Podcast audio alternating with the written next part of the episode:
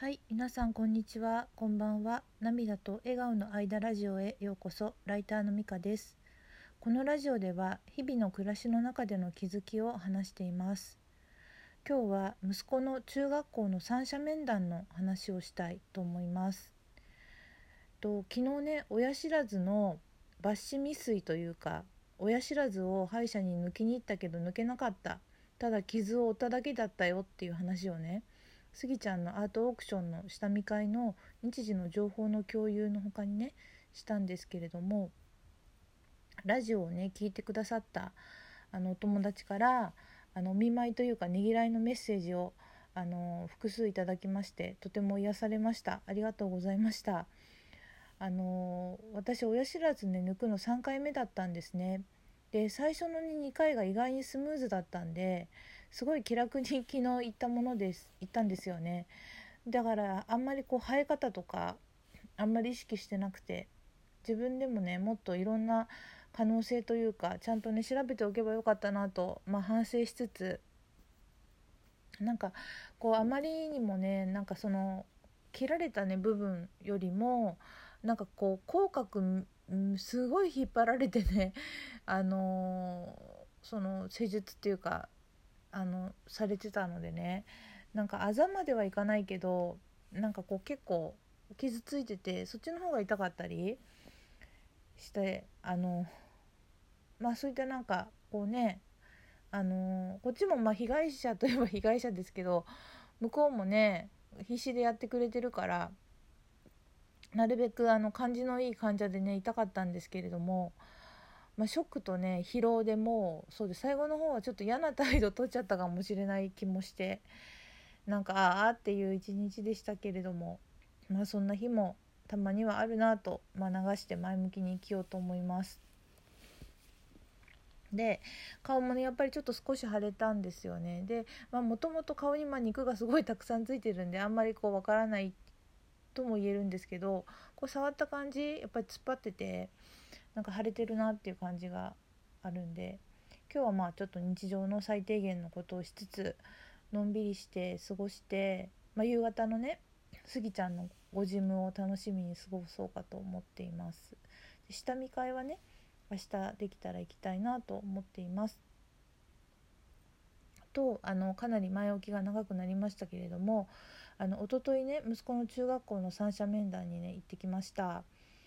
で小学校でね一度三者面談って何年生の時だったかなあったんですけれどもほとんどがね保護者面談なんですよね。だったんですよね。だからちょっと三者最初ね勘違いしていてなんか息子に再登校するのは制服かなとか聞かれてあ息子も行くん行くんだと思ってよくよく確認したら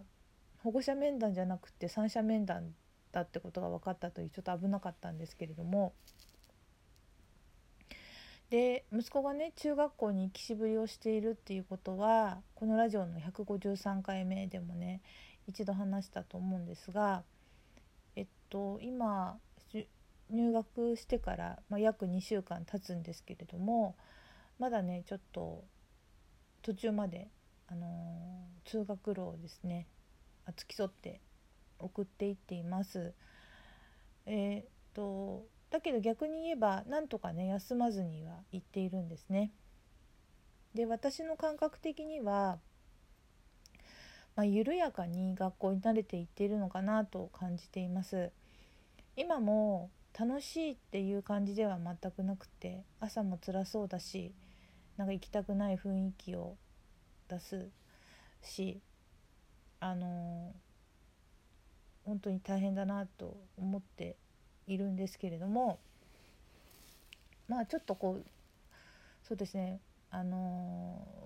ー、割とあのこうさすがに全部ではないんですけれどもしかも時間差もあったりしますが、まあ、こんなことがあったよっていう話はねしてくれるので息子は。あのー、まあその中には大体そうですねここの人のここが気になったとかあのー、いうちょっとあまり何て言うの悪口ではないけどなんかこうネガティブな話の方が多いけれどもあのクラスの人の名字はだいたい全部覚えたよとかなんかあの話せそうな人も、まあ、まだあんまりちゃんと話してないけどあの人なら話せるかなみたいな人がいたみたいな話とかもねあのしてくれたりとかしてるんで、まあ、あんまりあの否定せずにそうなんだねって今聞いているところなんですけれども、まあ、なんとなく学校の様子も分かってきて、まあ、雰囲気的にちょっとずつ慣れてきたかなと思います思っています。で、えっと、三者面談に行く道々ですねもうそのそれもなんかすごい気が重いみたいでなんかお腹が痛いとか気持ち悪いとか言っていて、まあ、暑さもあったと思うんですけどねでまあ先生にいろいろ聞かれるのも心配だし私がいらないこと言っちゃうのも心配だったのかもしれないですけどそしたらなんかぽつりとなんか夜の7時からあのオンラインゲームを友達と約束するって言ったのに間に合わないかもしれないって言い出したんであそのことも気にしてたんだと思うからなんか私結構ね喋ると長引いちゃうところがあるからまあじゃあお母さん長引かないように今回は 余計なこと言わないようにするからとまあ言ったらちょっとほっとしたようでした。で実際に三者面談が始まってえっと始まってみたらあのまあ、私がおしゃべりになるというよりはなんか先生が主導でまずうんと何か困りごとはないかとね聞いていたんですね。そしたらなんか後ろの席の人のおしゃべりがうるさいと伝えてたんですね。まあ、その話は私にも家では話してたんですけどあそれ先生に言うんだと思ってちょっと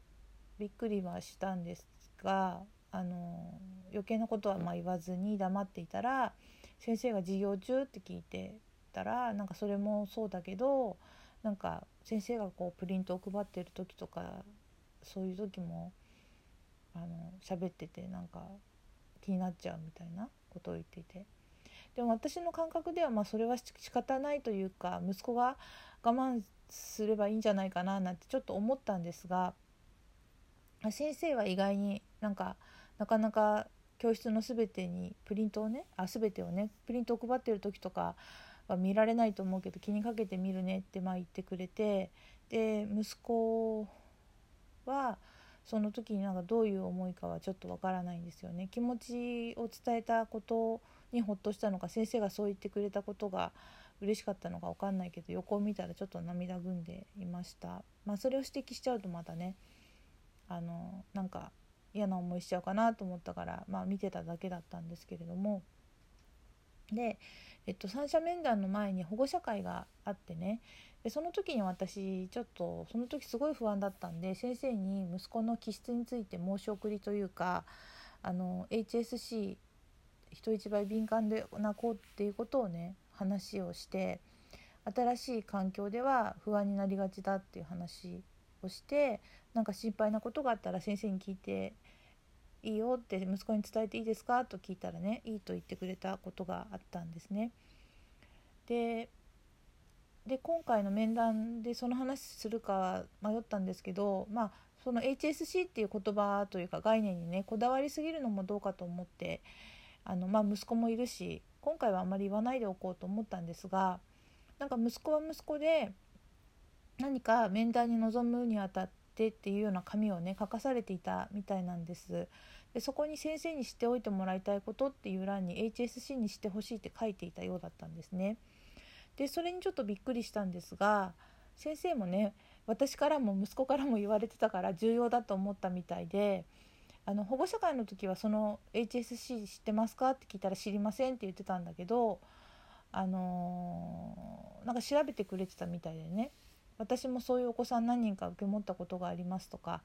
あの HSC といっても1人ずつ違うと思うんですがどのような特徴というか気にかけることがありますかみたいなことをね聞いてくださってすごく私はすごく感動しました。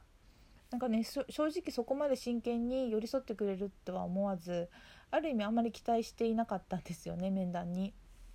まあ一回ね保護者会の時に HSC の話をしたし、まあ、今度は何かあった時に相談するべきかなぐらいに思ってたんで逆にちょっと準備不足だったんですが聞いてくれたので、まあ、先々考えて不安になりがちなので細かいことを確認して安心したいところがあるということと新しい環境に馴染みにくいということを伝えて息子にそれでよかったかなって聞いたらいいって言ってたんでねそんな感じで伝えました。そしたらね早速息子は先生とのやり取りの連絡帳のようなものになんか地理の先生と歴史の先生の言ってることが違うので困るみたいなことをね書いてたみたいなんですよ。そしたら先生がね確認してくれるみたいなことを言っていて、まあ、教科の先生に直接聞きにくいことはこうして僕に聞いてくれてもいいし疑問とか不安なことがあったらその都度解決して悩みすぎないようにって言ってくれて息子もちょっとほっとしたような感じで面談を終えました。時間もねオーバーしなくて私の信頼も失われずに済んだんですね。であの思ったのは HSC の言葉とかをなんかこうカテゴライズするみたいな感じでネガティブに捉えられることもね実はあるんですけれどもやっぱりこう何か伝える時にそういった言葉っていうのは便利だなというか伝わりやすいなとも思いました。まあ、決めつけるというよりはざっくりとした情報かもしれないけどこんな感じっていう風な感じで伝えていや実は細かく言うとこういうところがあるんですよできれば配慮してもらいたいってことをね伝える感じがいいのかなと思いました。でも今回みたいに調べてくれる例は少なくて小学校の時あのはなんかその話したらなんか「あ分からないです」で終わっちゃった場合もあるんでねあのいろんな先生がいるのでまあそうですねあんまりこう配慮を求めすぎてると嫌な風に思う先生もいるかもしれないからあの伝え方には気をつけながらでもあの伝えることは伝えてという感じでやっていきたいなと思います。ということで今日のラジオはこれで終わります。今日も最後までありがとうございました。さようなら。